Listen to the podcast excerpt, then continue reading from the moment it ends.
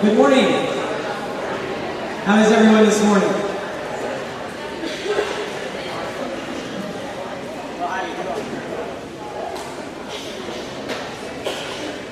Right, we are glad that you're here this morning and you uh, kind of went through the rain and the floods and the waters and all that stuff. Because uh, we definitely got a lot of love. God is good and all the time. God is good. Amen. Let's stand up this morning and uh, we're going to go ahead and I think just start the morning singing uh, an older song, and we're going to let you guys just kind of uh, shake hands with each other and fellowship with each other as we sing this first song. So let's shake hands, make everybody feel welcome. Here we go. Well, the Wu-Tang, I'm a culture now. God it to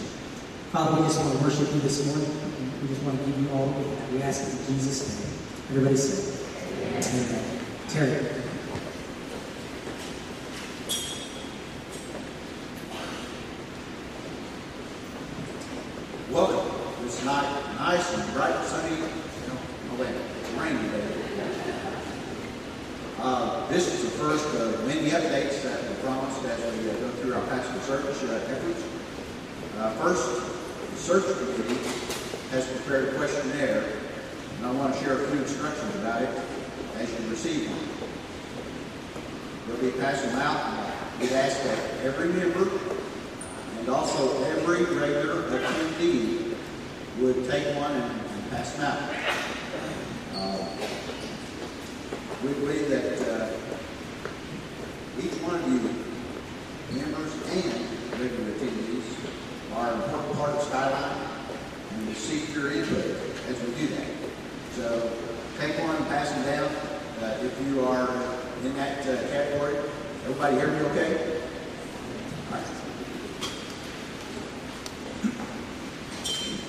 The fact that you are a member or a regular attendee the only thing that we'll know about you. There's a slot, uh, spot at the top where you can uh, check one or the other. This is entirely confidential with the exception of that. And the uh, search committee will be the only ones knowing anything uh, about you, so in that sense, okay? Uh, Please tell us your opinion, your expectations, and or your preferences. It's very, very important for us to help us get your input and understand where you, our church, is at.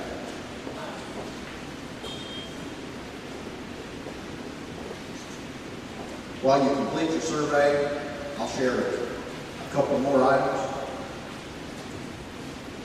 We have decided to bring in an interim pastor to provide continuity from the pulpit. That's something that was a question that we had, uh, and uh, it was a unanimous decision on the part of our committee to proceed in that direction. We've already received uh, information on one or more candidates for that interim role. We're fortunate uh, to have Mike, who will preach uh, for the next two or three Sundays at least. So we've got some continuity there. And uh, hopefully, within that window of time, we'll have a man selected and in place. Again, prayer.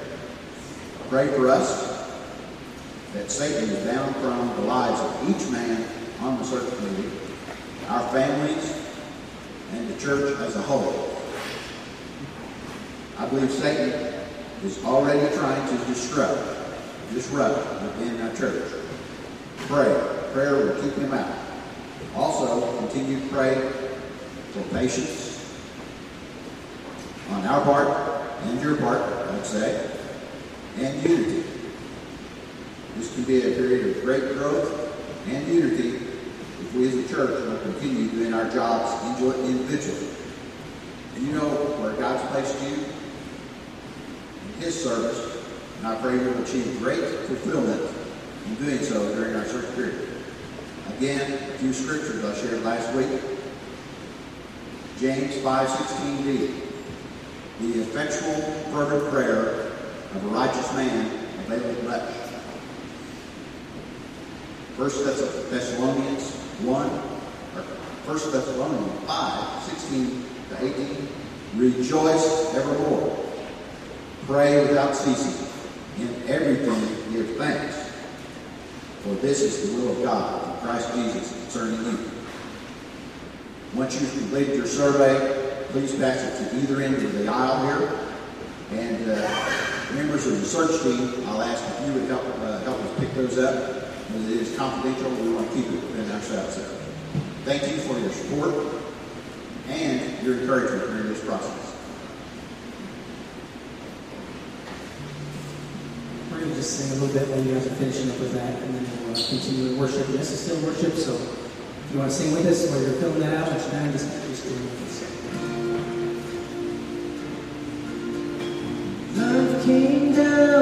Rescue me, love came down and set me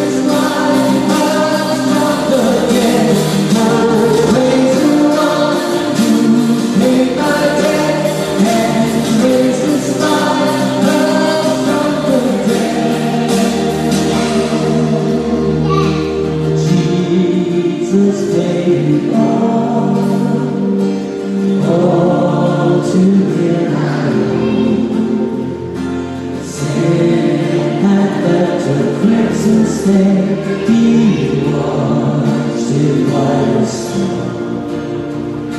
Sit and the crimson stay. He watched the.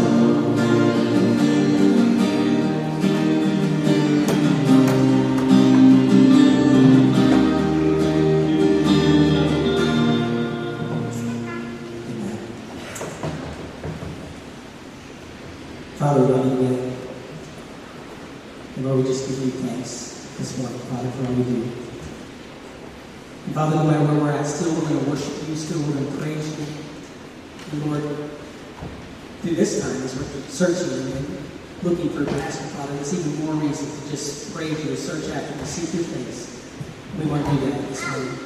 Lord, as we are here this morning, we want to give back to, what, to you because you have given us so much. you have a supply for us so abundantly. The Lord, it's our turn to give back to you this morning. Father, I pray that we would search our hearts, Father, that we would give from the abundance that you have given us. And Lord, that we would give sacrificially this morning because you made a perfect sacrifice for us. Lord, we love you, and we give you thanks this morning. We ask it all in Jesus' name. Amen.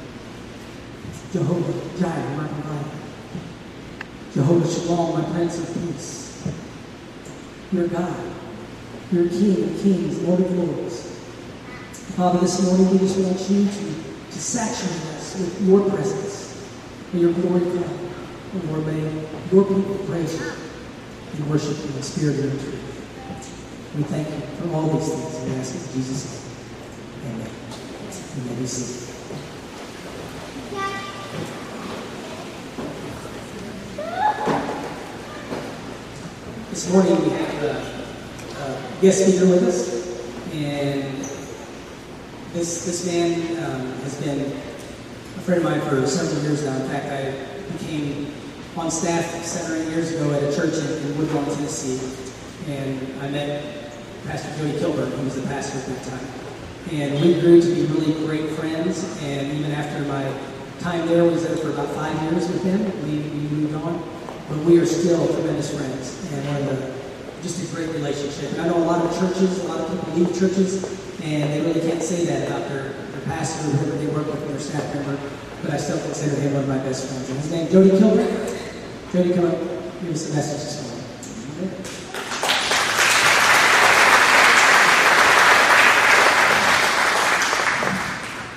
Well, I noticed in your uh, in your bulletin that you have a debt reduction goal. So if anybody would like to know stories on your new worship pastor administrator, I will be happy to tell those to you for donations to your debt reduction.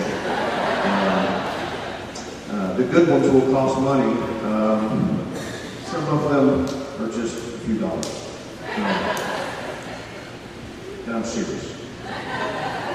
Let me uh, let, let me show you something and explain something before I get started. Uh, let's just make a little bit more sense to you. Now, this is a picture of Franklin Graham. Uh, where we're from, Tennessee, uh, the Billy Graham Association is, is coming. Uh, Franklin's coming on the 18th of May and doing a crusade. And, uh, so there's been a lot of preparations for that, a lot of uh, prayer, a lot of planning and things that go into uh, a very large crusade. It's going to be thousands of people. And the county that we live in, in, in Clarksville, the Woodlawn area, is almost 90% lost. It's very, very lost. It's a young community, and the average age of the person in our county is 28. And we border Fort Campbell, the average age of the soldier there is 24. Uh, last year we were number two in alcohol uh, related accidents and incidents in the state of Tennessee in our county. Uh, it's uh, there's a, a great need for Jesus there. And so uh, when we put some things together, when I, I knew was coming here to visit Mike and Tammy and to see Addison, and I thought, well, yeah, I can preach, and that would be a wonderful thing. And so my, my intent, uh, my intent, listen to my words, was to, to preach from Philippians 2. I was joking with uh, Brother there earlier about encouragement and things like that, and that's exactly what I intended to, uh, to do. But I can't begin to tell you the difficulties that I had in uh, attempting to prepare the message out of uh, Philippians chapter 2. Uh, it got real difficult real quick, uh, almost in the sense of God was saying, what are you doing?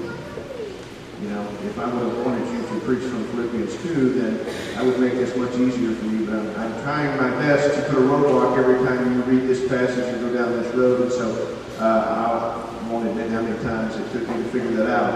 Uh, I tried very much to uh, prepare that message again and again and again. In the meantime, one of our founding church members had passed away, 95 and a half years old, and so planning his funeral. In the midst of all this, I'm praying, and it's the middle of the week, and I like to front load my week, and I'm going, hey, God, this is, uh, I got things I got to do here, and I need some help. And God said, yeah, I've been thinking about that. And so uh, why don't you start listening? And uh, this will get a whole lot easier real quick. And so I figured it out. And uh, so this is going to seem like a really weird message to you from a guest speaker, but I promise you, uh, this is the easiest message I've prepared lately uh, once I actually listened to the Lord. And so it flows out of the mindset all the time uh, preparing for this Franklin Graham crusade as, uh, as we, we want lost people to be saved. But more than that, we want to see the church be the church. Not just someone who attends worship services and listens to songs or whatever. We want to we want to see this church that we read about in God's Word. We want to see the church that uh, has power. We want to see a church that, that Christ hears over lost people. And so this, this Decision America tour is supposed to produce that. And I, I've been thinking and praying myself, and I think probably the only thing that's going to do that, doesn't matter how many times Franklin Graham comes to Clarksville, Tennessee, if if people won't repent, Franklin Graham is going to do a wonderful job and know, a lot of money spent and a lot of preparations made. But if people hear what Franklin Graham says and they don't repent, it's actually, a, in many ways, a waste of time and efforts and resources. And I will tell you that the, the church in America is much different than the church outside of North America. When you go to places outside of North America and you talk to Christians who don't live here, who are actually persecuted, they're all about the gospel. And they're all about listening to Jesus. And they're all about repenting of their sins. It's here in America where everything's comfortable that we struggle with. And so I just up front with you this morning, my message is on returning being a church that is one of repenting. And so if you have your Bibles, uh, I want to ask you to turn to the Gospel of Luke, chapter 13. And uh, when you find chapter 13, verse 22, stand so I will know that you're there and I won't start reading without you. You can read about eight verses for our scripture reading this morning, then we'll sort of make our way through those. Most of them, if you have a red letter Bible, will be red letters. These are the words of Jesus speaking in the passage is Luke 13, verse 22 through verse 30. We stand to honor God as we read His Word. This passage tells us that he went on his way through towns and villages, teaching and journeying toward Jerusalem. And someone said to him, Lord, will those who are saved be few? And he said to them, Strive to enter through the narrow door. For many, I tell you, will seek to enter and will not be able. When once the master of the house has risen and shut the door, and you begin to stand outside and knock at the door, saying, Lord, open to us, then he will answer you, I do not know where you come from. Then you will begin to say, We ate and drank in your presence and, and taught in, in our streets. But he will say, I tell you, I do not know where you come from. Depart from me, all you workers of evil. In that place there will be weeping and gnashing of teeth. When you see Abraham and Isaac and Jacob and all the prophets in the kingdom of God, but you yourselves cast out, people will come from east and west, from north and south, and recline at a table in the kingdom of God. And behold, some are last who will be first, and some are first will be last. Let's pray.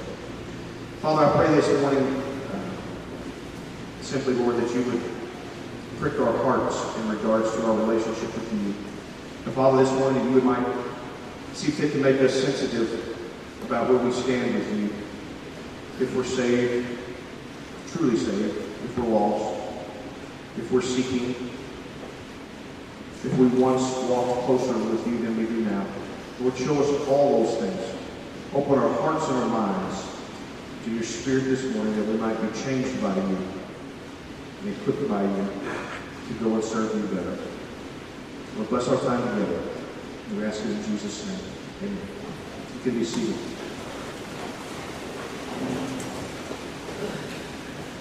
One of the things that uh, personally, but I'm made more aware of it having spent some time with making the preparation for this Billy Graham crusade. They share stories of all the places they've been. And last year, and since we were in election year, they traveled to every capital, and many of you probably know this, uh, and they just had a rally in every state and every capital.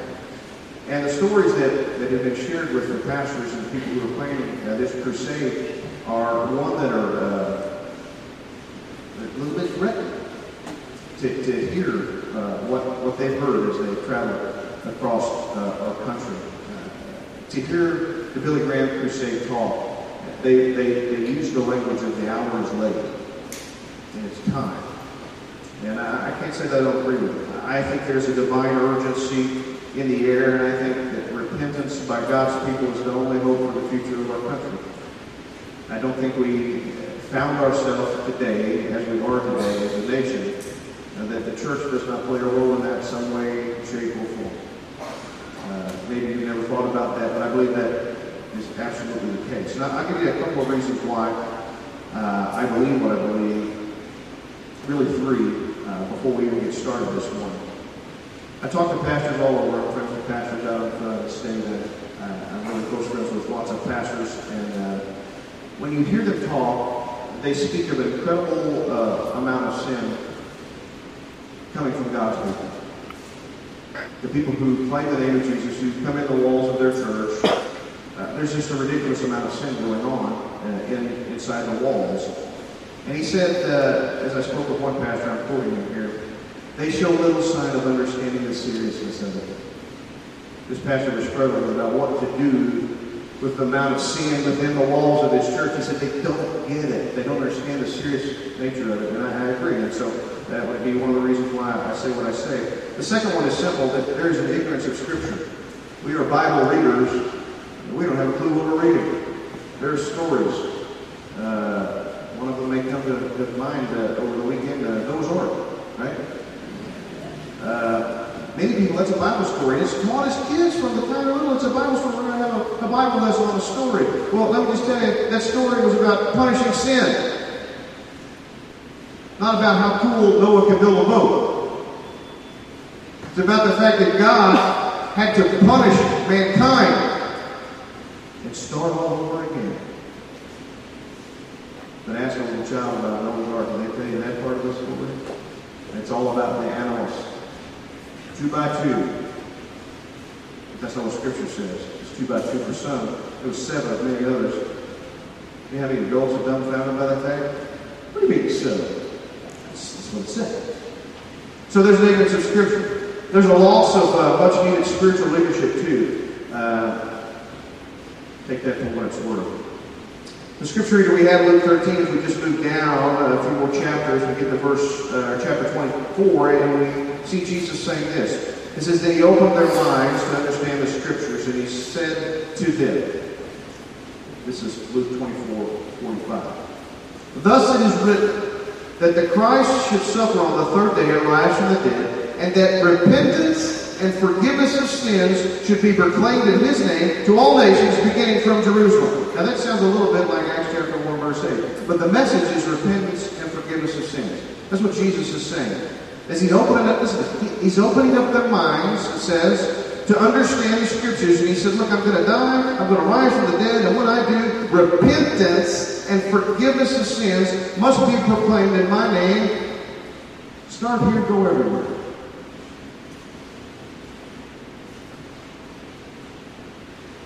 Then it's that passage that sealed that I should preach on repentance today. But genuine repentance is, is, is a return to God on God's terms. When the church repents today, many of the times you and I try to find a ground where we we find it acceptable to God to come back to Him. It never works that way. You can't come to God for salvation that way. You can't come back in repentance that way. You must come to God on God's terms. If we'll do that, we have an opportunity to both personally and corporately be transformed. I think the church needs that today. I know this church needs that today because every church needs that today. In this text, Jesus is passing from one city to a village, it says, and uh, he's teaching, and then he's moving, and he's making his way ultimately toward Jerusalem. He's asked this question, Lord, will those who are saved be few? Now, you can put that in your own words. He's asked somebody from the crowd, said, Hey, Jesus, is there going to be a bunch of people saved? Just, just, a, just a handful. We don't, we don't know. We're curious. Thought maybe you'd know. And Jesus says, this is, this is, I can't even say this word when Donald Trump is president. Every time I say huge, I think of huge how he says it. So don't think of that. Think of this. The answer that Jesus gives, whoever asked this question, is huge. Instead of getting this man his answer to satisfy his curiosity, he, he confronts him with the alarming truth about his eternal soul. And he says this in verse 24 uh, Just strive to enter through the narrow door. Uh, for many, I tell you, will seek to enter it and will not be able to. So the answer to the question, how many people are going to be saved? Thousands, millions, billions? We don't know. Uh, but we do know the Bible provides some sobering insights to you, and I'll share some of those with you this morning. Uh, Jesus is preaching on the Sermon on the Mount, Matthew 7, and he gives a contrast between a wise man and a foolish man. And so that's, uh, that's 50%. 50%. A little later on, Matthew 13, he tells the parable of the sower, and the count of that is 1 in 4. That's 25%. Matthew 25, Jesus tells the parable of the ten virgins. Five had it figured out, five didn't. We're back to 50%.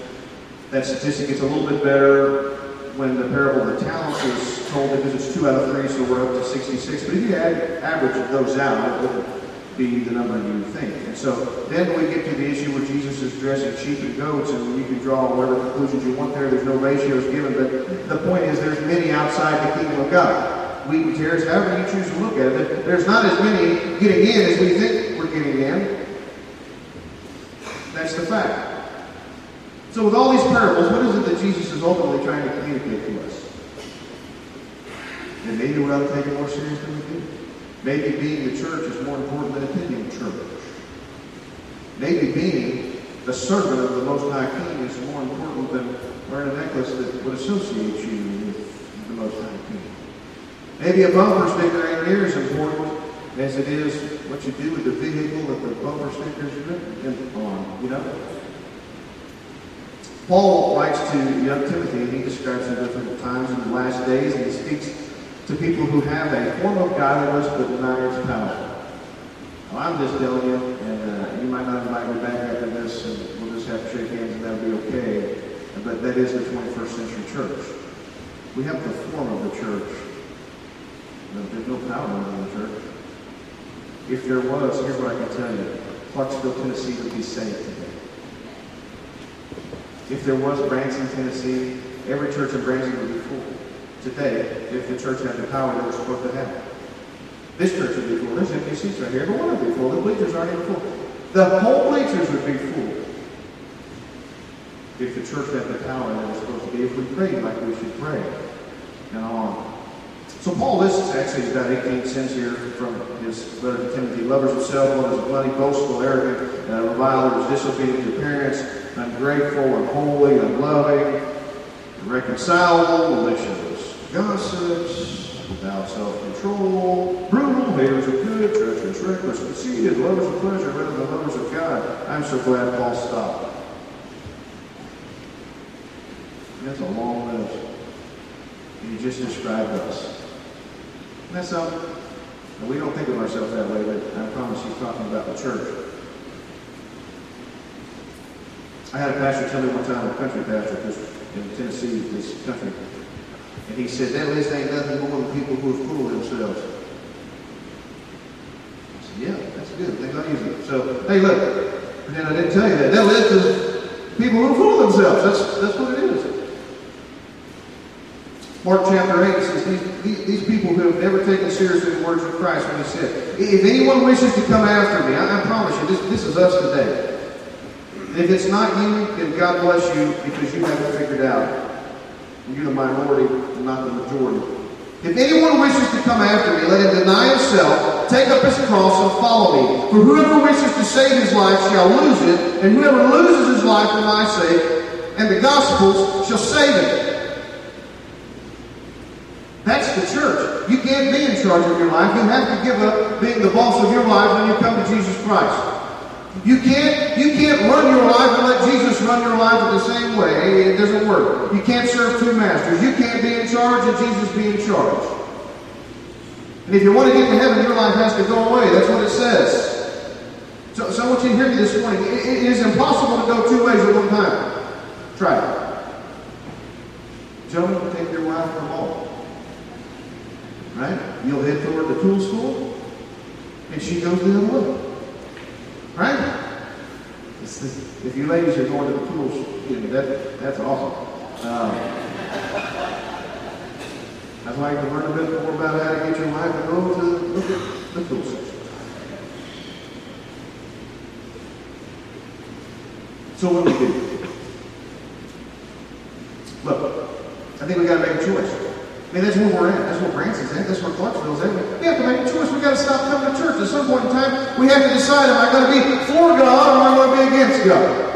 Look, you have no better time to make that choice right now when you're, when you're selecting new pastor. You have to decide, church, are you going to be for God or are you going to be against How you decide will very much impact whoever you're selecting in the, the future ministry of, of, of your church.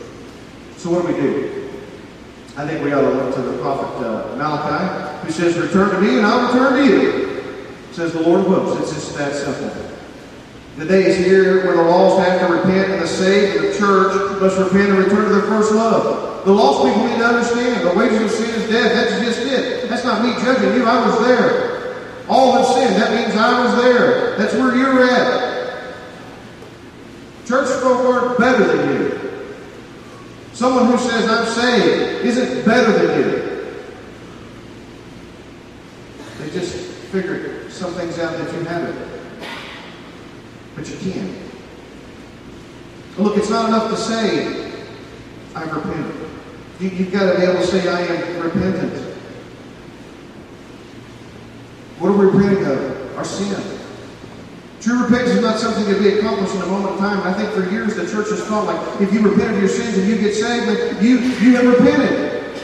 But guess what? If you're like me, when I got saved, I was six years old. You know, I was like my mom. I went home that day and she said, "Hey, go do that." And I said, "I don't think so. I need to repent again." Repentance is a lifestyle. We, we, we must live it out. It, it's not a once and done, forever accomplished thing. It's a continual attitude in which believers have to live.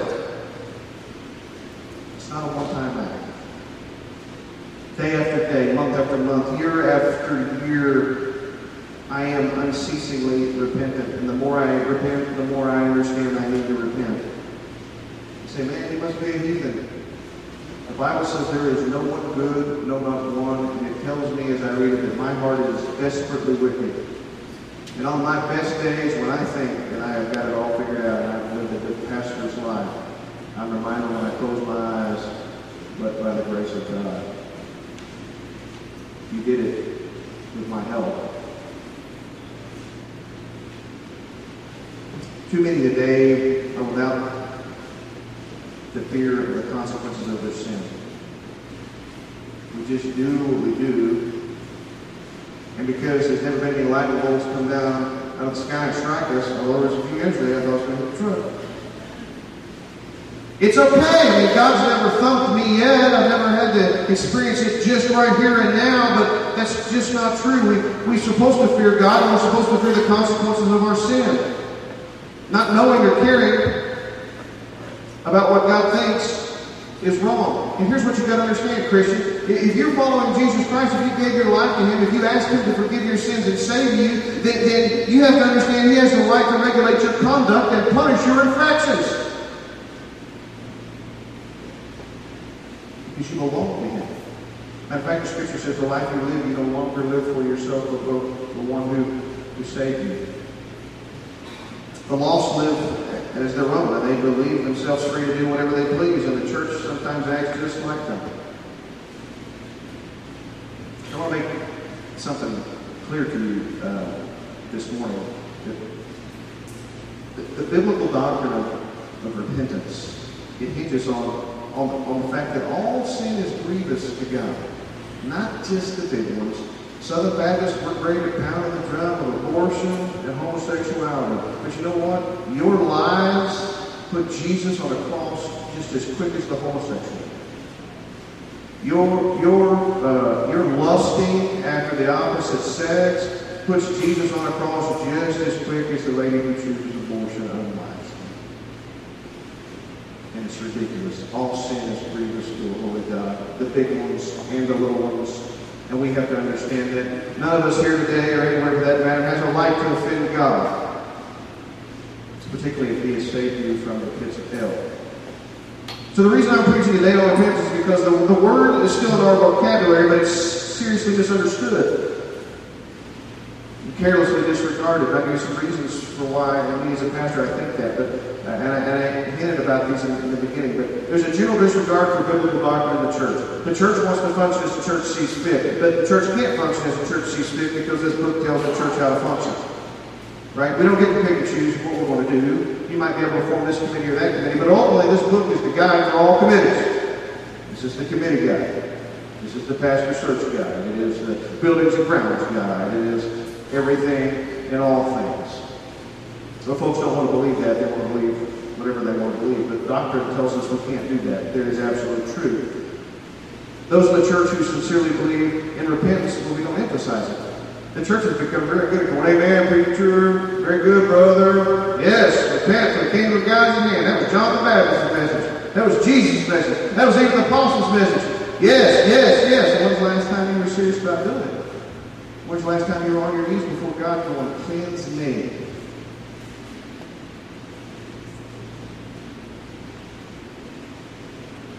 We don't even, the converts that we make, they don't understand they don't practice it. Third reason really is, is this is a failure of the local church to understand the mandatory nature of repentance. I it's not optional. Does everybody understand that if you, if you forget everything else I said today, leave here today going, you know, the pastor's right, uh, that guy from Tennessee with no hair, that guy's right. Repentance is not an option for me. I have to do it. When you sin, you got to ask God to forgive you with all your heart. Not I'm sorry. That's not repentance. Everybody understands repentance is literally a military term. It isn't about face. Literally, you're, you're facing away from God, doing things you're not supposed to. And You, you do an about face, and you move toward God.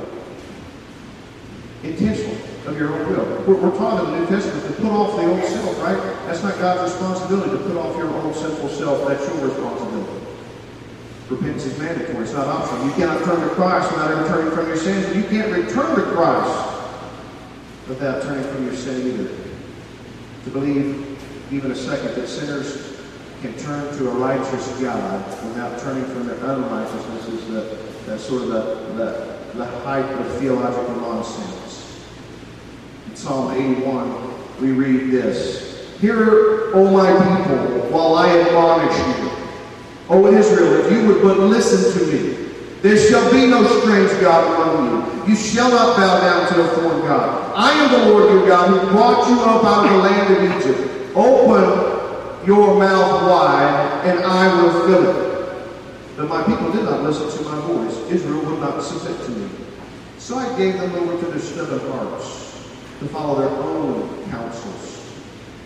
And the psalmist writes, Oh, that my people would listen to me that Israel would walk in my ways. You could just take out my people or Israel anywhere in that song and insert your name or Skyline Baptist Church, whatever you want to put in there, and it's true. This is the 21st century church, and I want you to know something because it's a fact. This is a fact. It's very simple. This is, this is, you can get this off the internet. In every season when the church has known greatness, it has also known faithfulness and in particular faithfulness to the doctrine of repentance. There would have been not even a single great awakening, let alone a second great awakening, had the people not been faithful to the doctrine of repentance.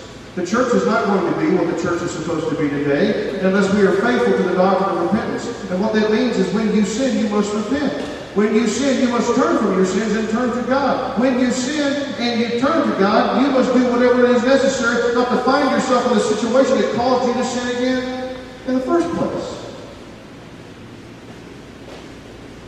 Every lost person who's ever been saved has done so because they repented of their sin. They did so in faith, it's repentance. Every backslider who's ever stopped backsliding has done so because they have repented. Had they not repented, they are still backsliding. Every Christian living a successful, blessed life today does so because they practice repentance. And the question then becomes, do you think today, this wet, rainy, muddy day, that God might have brought a man to Tennessee to get you to turn from your sin and go back to the Lord. And some of you may think, oh, I'm not comfortable because this is, this, this is the gym and not the sanctuary. Well, I'll tell you what the presence of God is. You've got a sanctuary. And God does not reside in the walls of the church. He resides inside of us. The word for that is tabernacle. The Holy Spirit, when I got saved, God tabernacles in me right here. I go where he goes. He goes where I go. Let me give you some myths about repentance, and I'll, I'll try to speed up. I don't have to watch it. Sorry. Some people believe sorrow equals repentance, and it doesn't. You can cry all the tears you want to. You can have all the sadness and misery that you want to. You can have all the regret you want to. That is not repentance. It's not. Self-preservation is repentance. It's not. Turning over a new leaf is not biblical repentance defending yourself, you say, well, yeah, the only reason I sinned is because I was there and Bob was there and I was trying to keep Bob out of trouble you know, I was a designated driver or whatever. Well, we, we call that self-defense and that can't coexist with repentance. Repentance can't be selective. Like, if you have 10 sins that you've committed, you can't go, well, God, I, today I choose to ask you to forgive me of the two and these other eight I'm still thinking about. God doesn't forgive you those two if you're aware of those other eight and don't come to Him with those other eight. He just looks at you and goes, Not today. Come back when you're serious. Repentance can't be selective. It's all or nothing. It's everything that includes that, that offends God. Repentance eliminates the consequences of sin. Some people think that, well, I repent of the sin. I can't be punished for it now. It doesn't work that way. Religion, I had a conversation with uh, some teenagers one time about this, and I told them if you choose to have sex before marriage and your partner has a sexually transmitted disease, and then after the fact you decide, well, God, that wasn't wise on my part, please forgive me, even if you genuinely repent of that and He forgives you of it, you still may end up with a sexually transmitted disease because that's the your sin. Someone who chooses abortion, do you not think God will forgive abortion? Sure. Some of you in this room are, are, are probably there. And, you know God has forgiven you, but you know what? The consequences of that then go away with If the homosexual repents of homosexuality and he, he returns to heterosexuality, that doesn't mean there's no consequences of that. If you steal things from your work, If you go to your boss and say, I stole money or I stole money, you still might get fired. Because that's a myth. There are dangers in, in delaying repentance too, and I just promise you the church has gotten really good at it. Let me tell you what happens when, when you know that you need to repent, and even if you can't put your finger on something, you know your relationship's not right with God, but the only thing that would mess up your relationship with God is sin. That's it. Outside of that, you and God are like peas and carrots, just like Forrest and Jenny. But when sin enters in, everything gets messed up. So if you're not walking with God, or you're not as close to God as you once were, you don't have to wonder how you got that way. It's sin. And if you don't repent and you delay that, what happens is your heart, your heart begins to get calloused and cold. I've watched it happen as a pastor. I've seen people who refuse to come to the Lord and repent. Here's what else might happen. God sees the mercy for you, they just pass you on by. For the drug addict with overdoses, I would say that fits that category because at any point in that time, had he just stopped and repented, God would have shown mercy. But if you continue, at some point God's mercy passes you by. Your circumstances may place you beyond hope. That, that fits along those same categories. Sudden premature death may occur. Every time you serve the Lord's Supper, you read about that. If you read beyond just a cup of the bread, that's exactly what was happening there. We think it doesn't happen today. That's Bible stuff. Nothing happens. Increasing pressure from society. Come over here and behave like us more. You're getting good at it. Maybe the worst thing of all is you develop a, a blinding pride. I've watched that occur too. I want to illustrate something to you with, with a story, I'll, I'll, try to wrap this up. But there was a, this is a true story. It's a dumb story, but it's true. This fellow had a rattlesnake for a pet. Let's not offend anybody. Does anybody here have a rattlesnake for pet? Okay, well, good. I'm going to move forward with this. Six foot long rattlesnake, Western Diamondback. He has it as a pet, and um, that's dumb. Uh, he gets dumber more done of betting. he takes the six foot long Western Diamondback Rattler out and puts it in the living room floor to chase his wife out of. It's a joke, right? So the wife runs away, and that was dumb. But he, he quickly goes to catch it. So he has a homemade stick that he's had for years. It's a little wire. You've probably seen this on some National Geographic show, but they, they pin the snake's head down with this stick. And so this snake's upset because he was free for a brief moment. So he, he's got the snake's head pinned down, and the snake's squirming. A six foot rattlesnake, that's a pretty strong snake. Anyway, so it's squirming around, he's pressing harder, and the snake's rattling up, and he's pressing harder, and the stick breaks. His hand falls down, that snake bites him and causes him to lose his right finger. Have a rattlesnake as a pet. Medical treatment saved his, his life and his finger amputated. What's the moral of the story? It's, I, I'm telling you, sin is like the rattlesnake. Okay? You can't tease it. You can't play with it because it's never satisfied until its poison gets injected into your soul. Does everybody understand that? I hope that you do, and I hope that you'll think about that.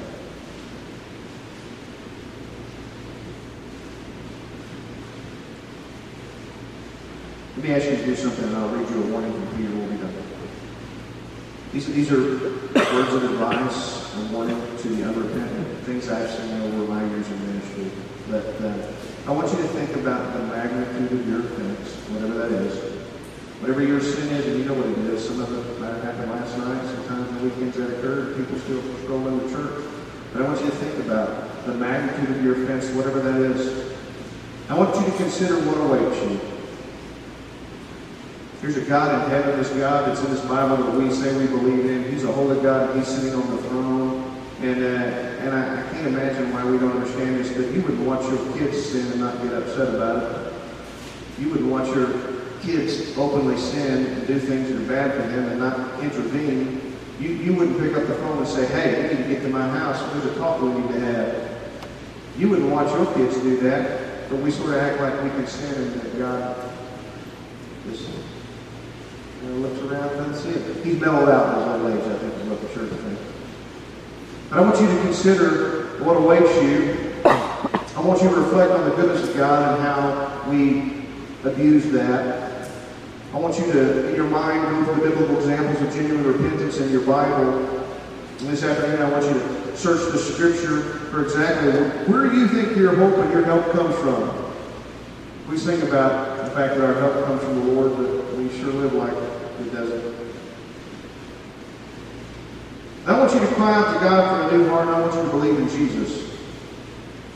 Look, I didn't drive down here. I mean, I'll spend my time with Mike and Tammy anytime I can because they're great people. But God didn't bring me here just to spend time with Mike and Tammy. And God didn't let me struggle over this sermon for as long as He did. To show up as a guest speaker and preach on something that's of. So I'm here for a purpose, and I believe that you are here for a purpose. I want to read this morning with Peter to us. Comes from 2 Peter chapter 2.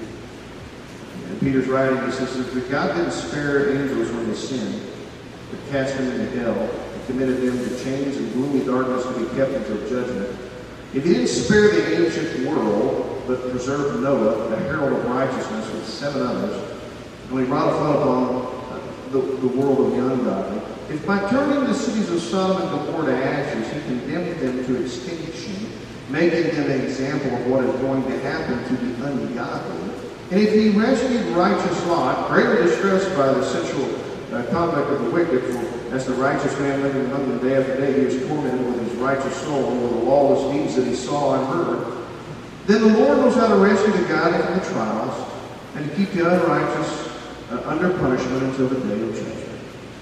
And especially those who indulge in the lust of defiling passion and despising authority. That's what Peter writes. The ultimate despising of authority is God's word. It is our ultimate authority. So the, I'm, I'm begging you this morning, don't despise God's word. In just a minute, I'm going to ask you to come. These chairs represent altar. And I understand this isn't a sanctuary, and I don't care. God's presence is here, and I believe that He spoke to you. Okay, and I do something simple in our church. I, I figured it out by watching another pastor. Can't take credit for it, but sometimes people don't come up front and deal with God because there's confusion. So we'll make this really simple. If you come over here on uh, what is my right and your left, uh, nobody will bother you. We'll just let you pray, and you and God can deal with whatever you need to deal with. If you come over here by these chairs, uh, someone will come pray with you, I promise you. Okay? So if there's a lady who responsible over here, a lady from this congregation get up and go pray with them. And if a man comes up there, well, a man from this congregation get up and just make your way over there, put your hand on their shoulder, just lay, and they turn around and look at you, I pray with you? How can I encourage you? What, what can I do for you? Whatever. Because this is what the real body of Christ looks like. So I'm going to ask you to do that in just a minute. Uh, if you if you're here this morning and, you doubt where you would go if you took your last breath, and this is a great day for you because you don't have to doubt it anymore. And so if uh, when they play their song, if you'll come out here and just stand right here, I'm going to stand right here, I will I will I will show you in God's word what you have to do without me. It's that simple.